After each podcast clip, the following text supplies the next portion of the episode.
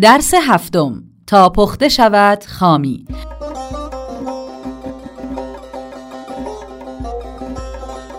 درباره اهمیت مطالعه تاریخ ادبیات کودکان، درس‌هایی درباره نوشتن برای کودکان، درباره اهمیت مطالعه تاریخ ادبیات کودکان.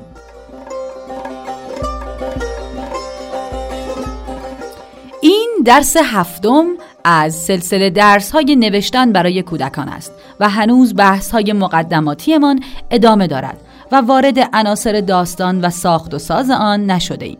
حقیقت اینجاست که این درس‌های اولیه و پیشگفتارها ضروری بود، چرا که فکر می‌کنم لازمه ی هر کاری جدی بودن است و ضرورت دارد که از همین ابتدا مسیر راه را بشناسیم و اگر می‌خواهیم به شکلی جدی و حرفه‌ای وارد شاخه نوشتن برای کودکان شویم، بدانیم که با کار بسیار پیچیده، زمانبر، طاقت فرسا و البته لذت بخشی روبرو هستیم. در این درس هم همچنان به مقدمات و پیش نیازهای نوشتن برای کودکان میپردازیم. یکی از پیش نیازهای حیاتی مطالعه دقیق و مستمر تاریخ ادبیات کودکان است. چه تاریخ ادبیات کودکان ایران و چه تاریخ دستاوردهای ادبیات ملل دیگر در این حوزه. اما چرا باید تاریخ بخوانیم؟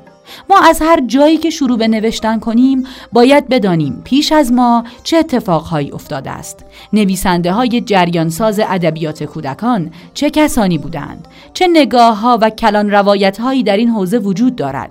باید بدانیم سرگذشت ادبیات کودکان ایران چه بوده است، که آمده و که رفته و چه از خود بر جای گذاشته است.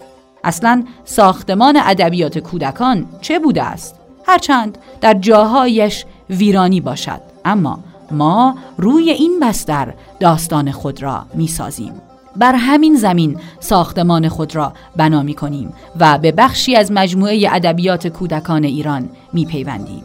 این پیوند بسیار مهم است، چرا که ما را از تکرار گذشتگان دور می کند. داستانهای دیگران را دوباره نویسی نخواهیم کرد، راه‌های رفته را نخواهیم پیمود، بیراهه‌ها را خواهیم شناخت و بن‌بست‌ها را پیش از اینکه اسیرشان شویم خواهیم دانست. می توانیم جهانبینیمان را، نگاهمان را به ادبیات کودک انتخاب کنیم. می توانیم انتخاب کنیم که ادامه دهنده کدام جریان فکری هستیم.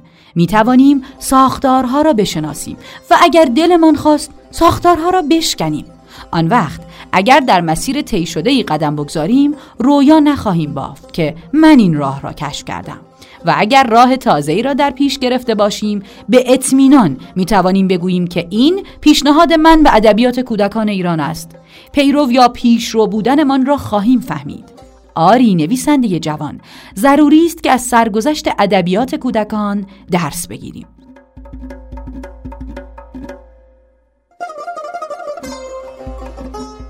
همین روش را باید در شناخت ادبیات کودکان جهان هم به کار ببریم. باید آثار نویسندگان شاخص در این حوزه را به دقت و کاملا جدی و درست شبیه به درس دانشگاهی مطالعه کنیم. نویسندگانی که توانستند مرزهای ادبیات کودکان را گسترش دهند، پیشنهادهای تازه‌ای ارائه کنند و بر روی دیگران و کل ادبیات کودکان تأثیر گذاشته باشند.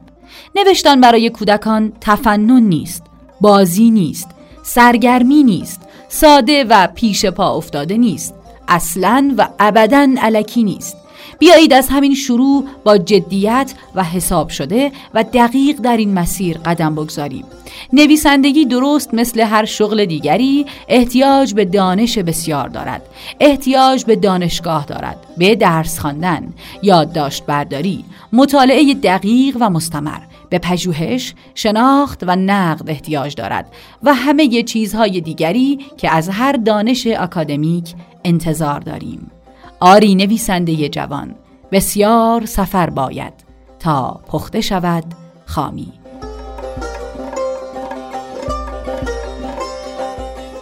درس‌هایی درباره نوشتن برای کودکان همچنان ادامه دارد.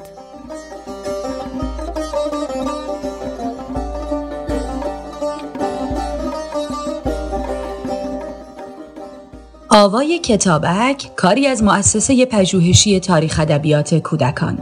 آوای کتابک بانگ ترویج است و ترانه، بانگ قصه است و افسانه.